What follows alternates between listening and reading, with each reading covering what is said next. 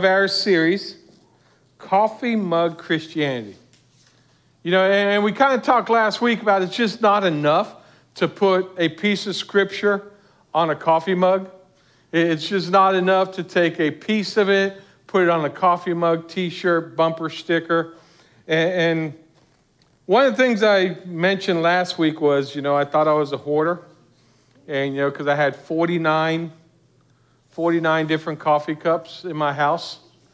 And I come to find out, I've had a couple people tell me that I'm not even close to the number that they have. So praise God for that. I'm not as bad of a hoarder as I thought I was. But, uh, anyways, moving forward, you know, we, uh, one of the things we've got to look at when we talk about coffee mug Christianity, you know, we, we put these verses on a coffee cup, or we put them on a t shirt, and we see them inside uh, sporting events and everything else. And we got to ask the question do we really understand what the verse means? And besides only not only understand what the verse means, is that verse really affecting or changing our lives? Is it really doing what God's word's supposed to do in our life? Or do we simply have it on a coffee mug because, hey, I like this verse, so I'm going to have it on a coffee mug or a bumper sticker or a t shirt?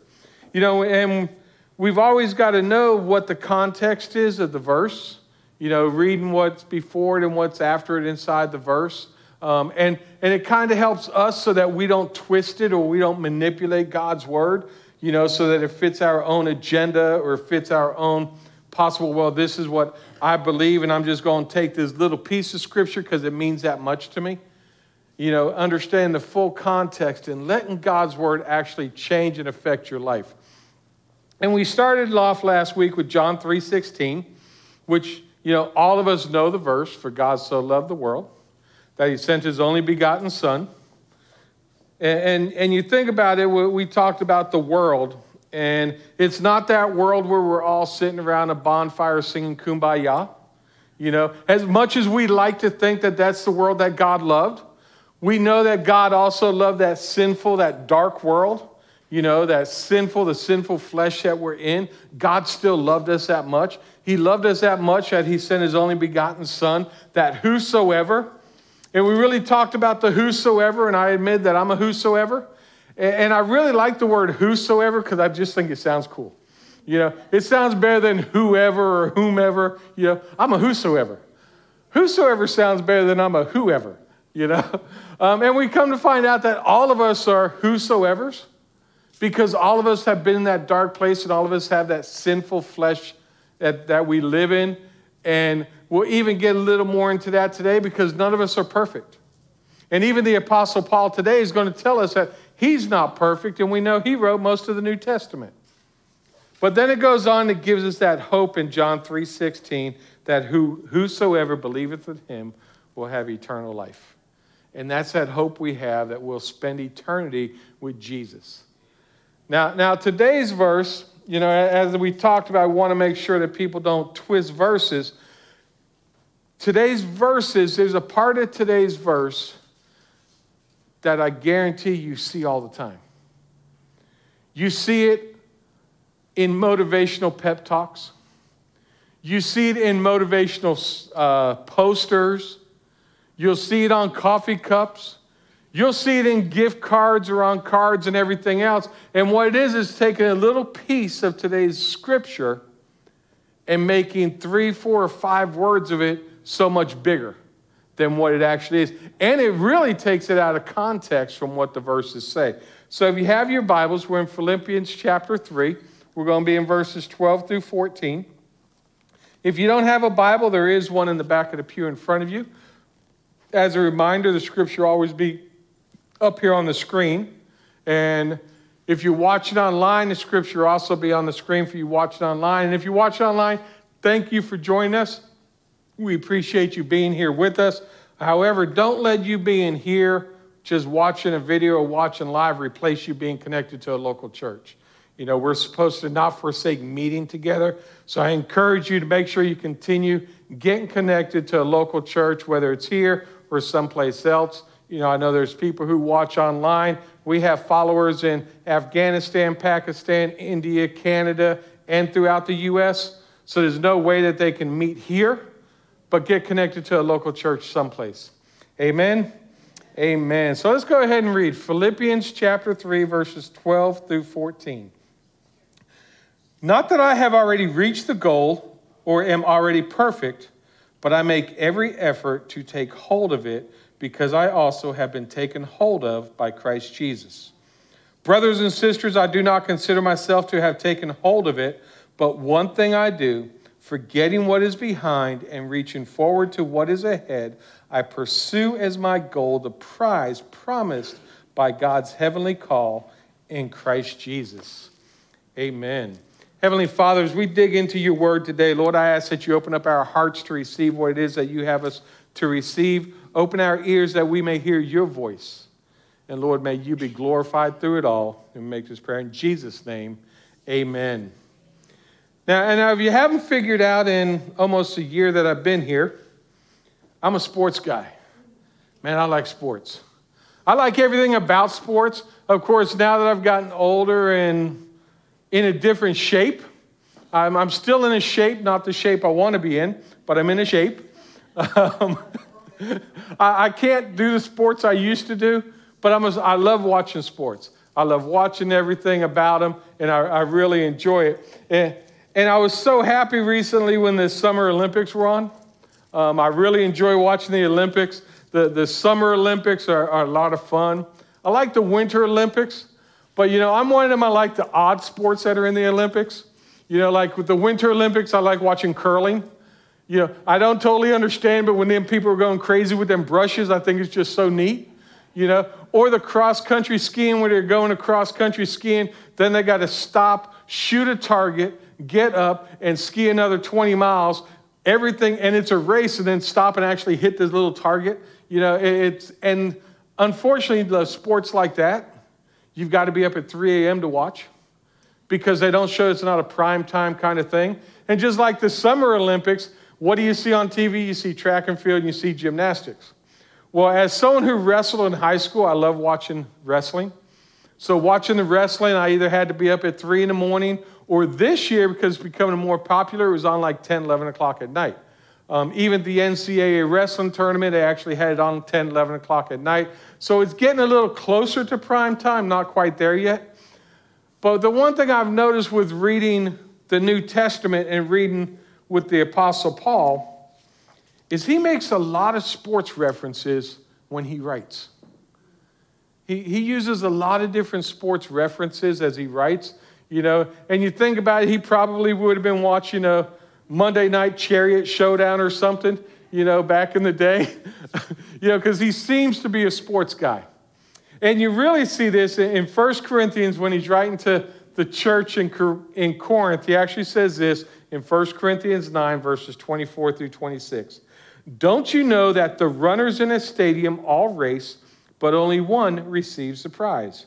Run in such a way to win the prize. Not everyone who competes exercises self control in everything. Uh, now, everyone who competes exercises self control in everything. They do it to receive a perishable crown, but we an imperishable crown. So do not run like one who runs aimlessly or box like one beating the air.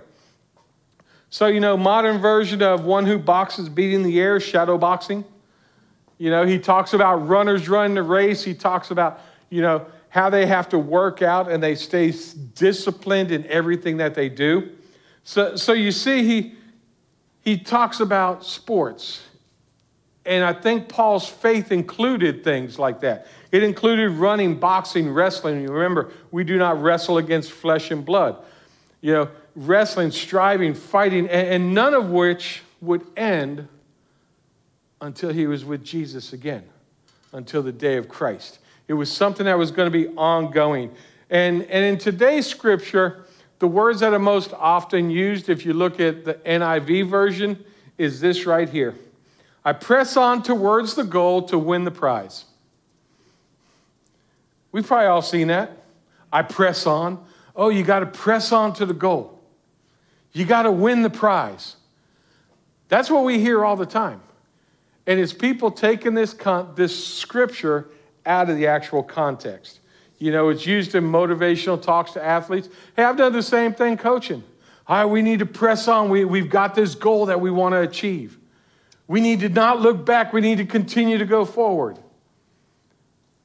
And used it in a motivational sense to try and get people fired up to go do something. We've seen it on some coffee cups. But you see, winning the prize isn't the ultimate goal. Winning the prize is not the ultimate goal. And we must remember, just as Paul, that the effort wasn't for his own merit. Everything the Apostle Paul did and everything that we do should not be for ourselves, it should be for Christ. It should be what we're doing for Jesus Christ. And as we trust in God's grace, you know, knowing that God's grace is big enough to keep us going.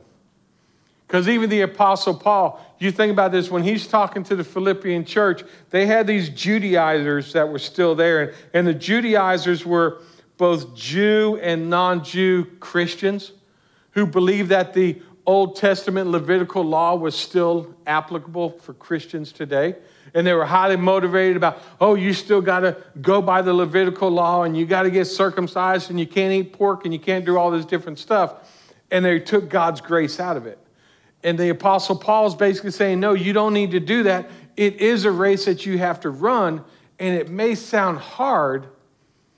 And, you know, doing that, you know, oh, well, if it's works based, I can get there because I know what to do. And it's not works based, it's grace based. And through our grace in, that we receive from Jesus, we will do the work. And we know that the, the, the Apostle Paul, everything he did was to be like Jesus. Everything that we do should be more and more to be like Jesus, to live a more Christ likeness in our day, each and every, each and every day. And, uh, and understand, even the Apostle Paul, he knew that he could seek because he was sought. He was already sought out. He, he knew that he could be grab hold and, and that he could keep going because he was grabbed hold of. You think about Saul, who became Paul, riding the Damascus, into Damascus, knocked down and blinded by Jesus. Jesus took a hold of him. And all the Apostle Paul is trying to do is take a hold of Jesus the same way Jesus took a hold of him. And I wish we could do that. That we could take a hold of Jesus the way Jesus took a hold of us. And that's what we're called to do serve him do what he calls us to do, and count that cost. There's a cost to following Jesus, but we got to be willing to accept that cost to follow him. Not just what we want to put out there, but everything he's got for us. You know, and you think about what Paul's saying here, it, it could be hard for someone to say, you know, well, that's kind of hard. There's a lot of people who will say that, oh, the Christian life is too hard. There's too many rules. There's way too many rules to be a Christian. Yes and no. There are rules, but we have grace because we're all going to fall short. None of us are perfect. None of us will ever be perfect. And we all know the gospel is much more than a smiling presentation. It's much more than someone saying that the gospel is going to give you health, wealth, and wisdom. Which there are people who preach the gospel is going to give you health, wealth, and wisdom. But that's not the gospel of Jesus Christ. And too many people will fall for that because it's the easy way out. It's easy to just say, well, okay, I'm saved. I accepted Jesus Christ, I'm safe. And that's a nice, easy way to do it. But is that what we're called to be? No, we're called to be more Christ like in everything we do. You'll have people that, you know, Paul here, he's addressing to those who think they're perfect. And in the Christian life, there are people who think they're perfect. They think that they've made it. I have made it to perfection in following Jesus Christ. None of us will ever be perfect to the day we meet Jesus face to face. And actually, when you look at the word perfect here, it should actually be rendered more the word mature. So he's speaking to those Christians who are mature Christians, just like we have mature Christians inside this room. But all of us still have more maturing to do. None of us have arrived and none of us have made it to that perfection, but there are people who actually will feel that they've arrived and think that they are perfect in the eyes of Christ and don't have to do anything. And you think about this the, Apostle Paul, who wrote most of the New Testament, I think he had a little bit of sarcasm here when he was talking to the people of Philippi, because he was talking to those who thought they were perfect or mature. And, he says, you know, he, he made it very clear that even he hadn't reached that unattainable goal in verse 13, that even he wasn't perfect. And I think it may be a little bit of sarcasm. You know, I'm speaking to you who are perfect that I haven't even accomplished yet. And he's crystal clear on it. And he tells them they just got to resume running the race. And I think that's what some of us need to hear today. We need to just resume running the race. We need to run the race and do what God called us to do. He is trying to inspire people that have fallen from the faith to get up, to get up and keep on moving. The race isn't over. The race isn't over until we meet Jesus Christ. And you think about it, he's basically saying, hey, listen, get your running shoes, put them on, get up and get back in the race. That's what he's telling them to do. Because no matter how far we fall, no matter how much we struggle, no matter what we do, that grace is still there. The race is still there to be run, and we just need to get up, get back up, and we just need to jump back into the race. You know, and, and Christians who have this attitude are the Christians that you're going to see becoming more and more Christ like each and every day. They're going to be striving to be more like Christ because they stay in the race.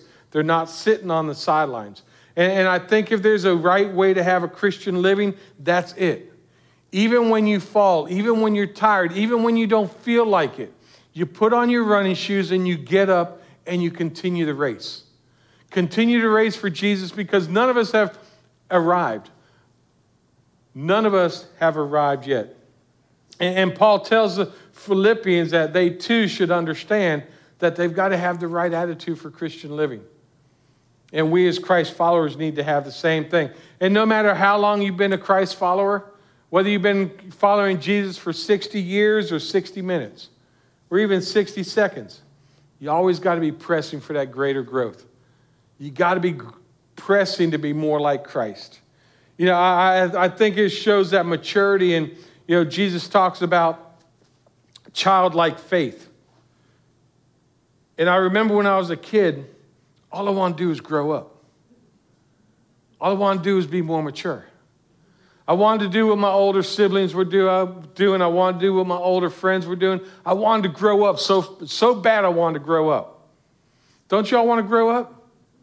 Y'all want to grow up, right? Yeah, I, I want to get older. I want to get more. I want to be able to drive. I want to be able to go on dates. I want to be able to do all these different things. And then I got older what I would give to go back to be young again. And even where I'm at today, I still haven't arrived. I still have maturing to do. And I think that's really what Paul's looking at here is we're going to continue to grow. And with that childlike faith, you want to mature, you want to continue to, to do more and more. And then what happens is when we start doing more and more, when we become these mature Christians, we stop we get rid of that childlike faith. We actually feel that we have arrived and we, I've reached my goal. I'm a mature Christian. There's still more to learn, there's still more to do. None of us have arrived, and I think we get caught up with thinking that we've arrived, thinking that we're there. You know, and it's interesting. I heard an illustration one time about working with God, and because of God's grace, it's kind of like someone who walks a tightrope or does trapeze, you know, does that swinging on a trapeze like a trapeze artist. And they have this safety net underneath them. And even though they got this safety net underneath them, it doesn't stop them from trying to do more. They continue to work out, they continue to try more difficult exercises, they continue to try and be more artistic in what they do because they know if they fall, that net's there to catch them. And it's the same thing in our Christian walk. We've got God's grace, that safety net there to catch us. And sometimes we just get so complacent and we're afraid to go out on a limb or try something new, or we're afraid to, you know, expand on what we know because we're afraid to fall. There's a net of God's grace there to catch us. And when it catches us, it allows us to get back on the trapeze and get back into the game and continue to run, continue to move forward. Instead, we try and be easygoing and, well, I know I can do this and I won't fall or fail, so I'm good. We've got to take it to the next steps. Don't be afraid to fall. Don't be afraid to fail in your Christian walk. The more you do it, the more you're going to fall. The more you're going to fall, the more God's grace is going to be there to lift you up, put your running shoes back on, and keep moving forward. We've got to keep going forward. Think, uh, think about this. Did any of your children, whether born in your family, adopted, or even stepchildren, did any of your kids have to earn your love? Did they have to earn a place in the household? Did, did, did, they, did it require them to do anything to earn your love? No, of course not. It doesn't. It didn't take anything for them to earn your love. We love them because they're ours.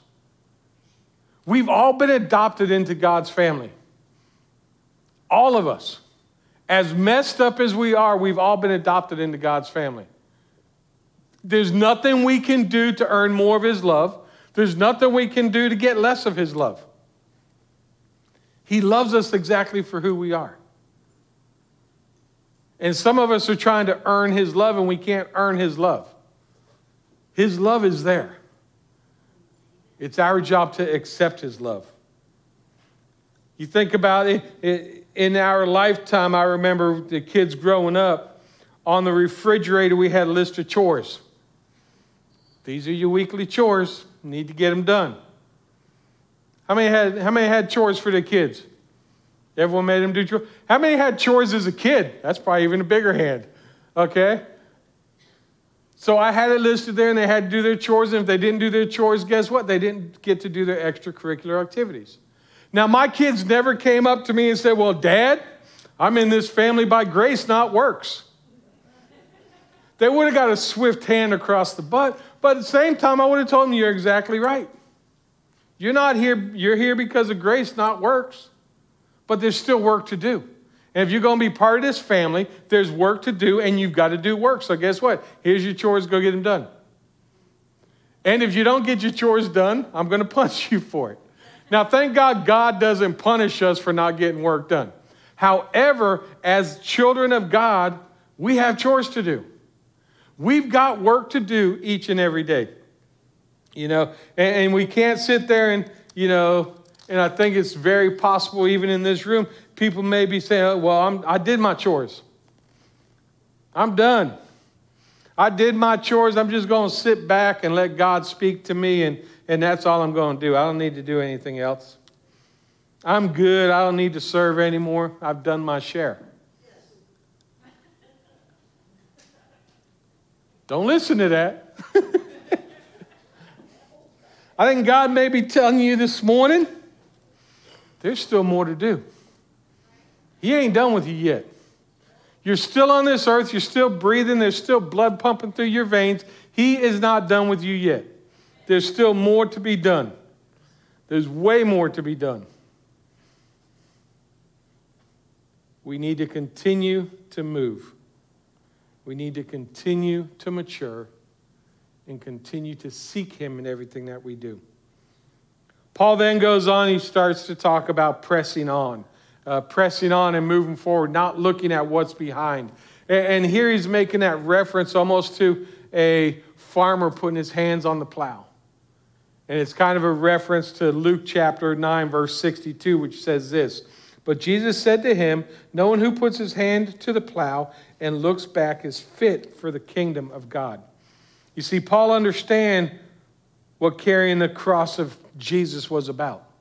It's not about looking back.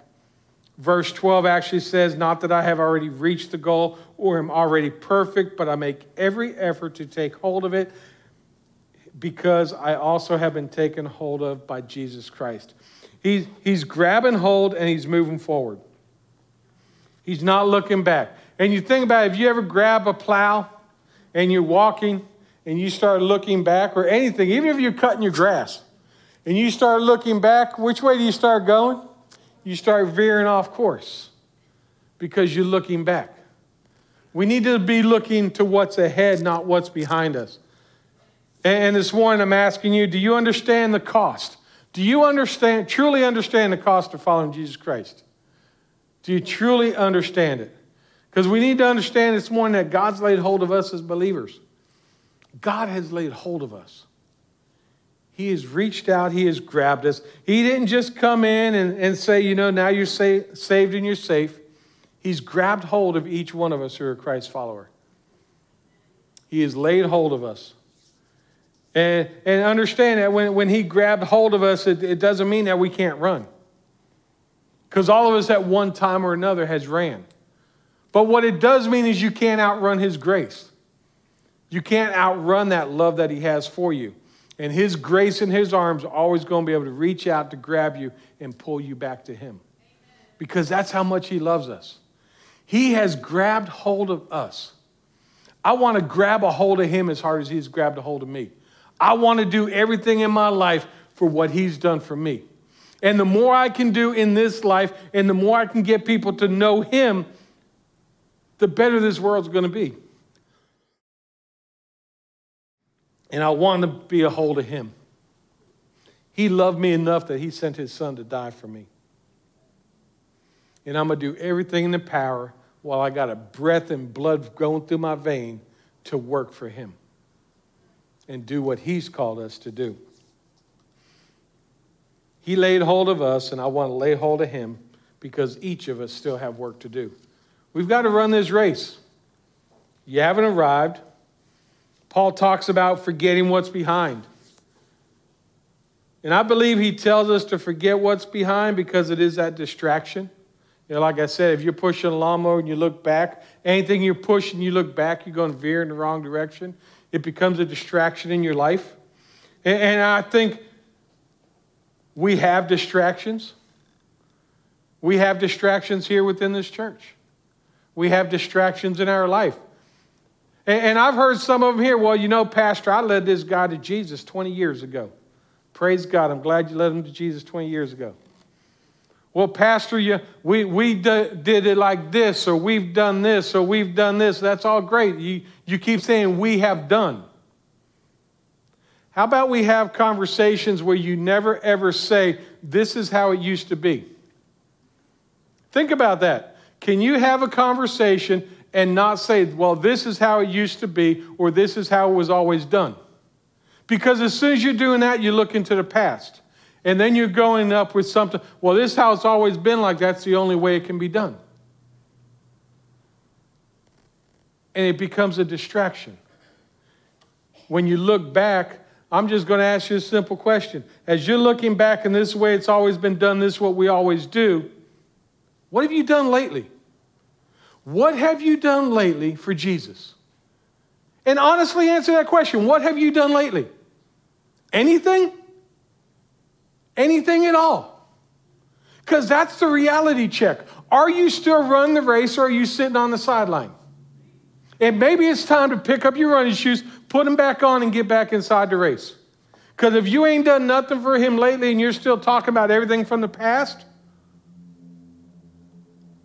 are you really in the race? Or do you think you've arrived? Do you think you're perfect? I'm there, I don't need to do anything else. Jesus ain't done with any of us. And some of us have chose to sit on the sidelines. Paul talks about reaching forward, reaching forward to get the prize, you know, reaching towards the end of it. And, and, and this is the imagery he's talking about right here. This is the imagery. It is a runner, and we've all seen this especially in track and field. As the runners coming up to the line, what do they do? They lean their chest forward, their hands are back, they're lean, giving everything to move forward to get to that goal, to get to that prize. You can't do that if you're sitting down. If you're sitting on the sidelines, you can't strive for that. You can't strive to get to the end. You can't make it and get into that position if you're sitting down. You've got to be up, you've got to be moving, you've got to be going forward. And that's the imagery that Paul's asking us to strive for. Every single believer striving for the end, striving for the gold, striving for that prize. That's what we're called to do. That's where we should be. Realize that you're not perfect. And guess what? It's okay not to be perfect because the only perfect person ever to be on this earth was Jesus Christ himself. And none of us are Jesus. Now we try and be Jesus with skin on, but we're still not Jesus. We can become more Christ like in everything that we do. But if we're sitting and not doing anything, are we really being Christ like? And are you going to hear the words at the end, Well done, my good and faithful servant? Or are you going to, Lord, I've done all of this in your name. Depart from me, I do not know you. Some people are sitting on the sideline thinking that they got a free ticket into heaven. We've got to be in the race. We've got to be doing what Jesus called us to do. And this week, I tell you, think about this. Consider making a list of kingdom chores, kingdom to do list, kingdom tasks to be done each day. And each one of us probably has a to do list or things we got to do. Hey, you can even put your kingdom chores on your grocery list. While I'm at the grocery store, I got these kingdom chores I got to do. Make a list of kingdom chores. Make a list of to do list, things that you know you need to do. Is there someone you need to talk to about Jesus? Is there maybe someone you need to pray for? Is there something you need to do, some type of kingdom chore? And put that list where you can see it. And start striving for that prize. Understand the prize is not streets of gold. The prize is not seeing Jesus face to face. That comes through salvation. The prize is being more like Him every day. That's the prize. To be Christ like each and every day. That's the prize we have. And yes, we're saved by grace, not by works. But if, if you are saved and Jesus gets a hold of you and God's got that hold of you, you're going to want to work for Him. You're going to want to do His works, and it's not about being a slave, it's going to be out of that joy of seeing other people's lives transformed through Him. Just the way He transformed your life. Taking it, moving out there, going for it. And there are some of you that I know do this faithfully. You'll have a God conversation with an ant if it wants to talk back to you. I know, I know Tracy will talk to anyone about Jesus. I've been there when he's done it. Waitress heard it a hundred times. He's still talking to her about Jesus. we should be joyful. We're part of God's family.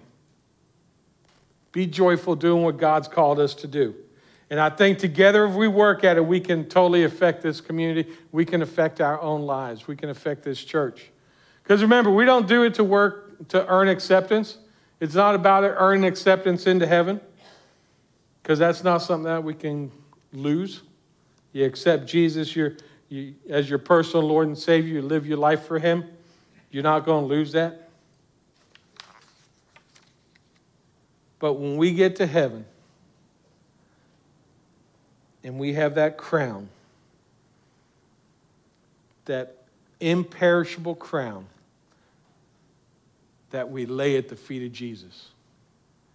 Because we tell him this was all for you. This is what I did for you. What's your crown going to look like? Is it going to have cobwebs on it? Or are you going to be talking about, well, I used to do this. Well, you know, 20 years ago, I led this person to Jesus. I'm good. I'm perfect. If you're thinking like that, you need to come up and give it back to God today because, like I said, no one's perfect we all still have work to do. We are all still maturing Christians. Some of us are more mature than others, but we're still maturing. We still have work to do, and I encourage you get back in the race. Put your running shoes on and get back in the race.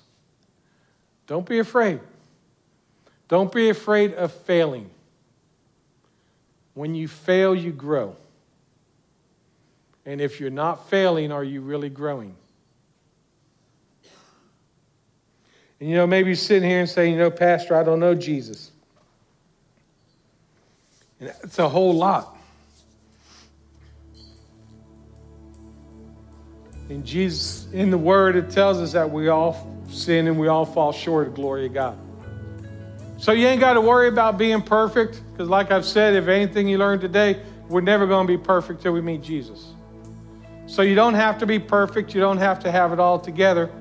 But it says if you confess with your mouth that Jesus is Lord and believe in your heart that God raised him from the dead, you will be saved. That's the beginning. That's the beginning of putting them running shoes on, accepting him as your Lord and Savior. But then you've got to run that race. You got to do what he's called you to do and go out there and spread the gospel of Jesus Christ, making disciples of all nations. That's what we're called to do to be more Christ like each and every day. That's what we're called to do. That's our race. So if you haven't accepted Jesus and you want to do that today, you can come up during this final song. I'll be off to the side. We can go ahead and talk about it, pray the prayer of salvation, and welcome you to the family. Or maybe you just need to come up here and say, you know, my running shoes have cobwebs on them. They're stuck in the back of my closet.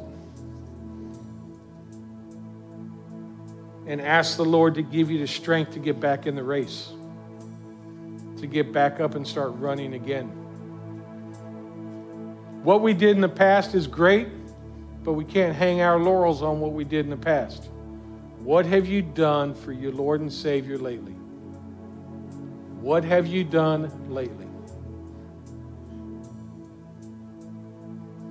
If you have to answer a question or begin a comment with, this is how it's always been done, or this is what I've done in the past, you're wasting your conversation.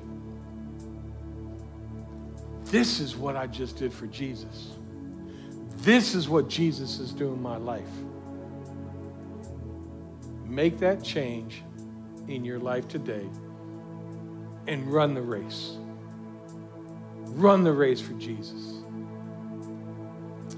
Heavenly Father, we come to you this morning, we thank you. We thank you that you invited us in, as messed up and as jacked up as we are, and how imperfect we are, you accept us into your family. Lord, you provide us that safety net of your grace. For when we fail, you will catch us, pick us back up so we can continue to move on. And Lord, we all know that there's work to do. There's work in this city that needs to be done.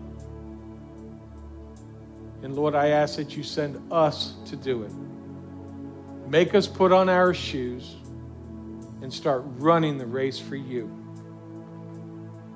And Lord, if there's someone here who's not running that race, Lord, I just ask that you, you convict them, Lord, and, and open up their eyes to see what you have for them. Because, Lord, what you have is so much better than sitting on the sideline. The future is so much bigger than what we see. And, Lord, open our eyes to your vision and to what you want done instead of what we want done. And, Lord, we make this prayer in Jesus' name. Amen.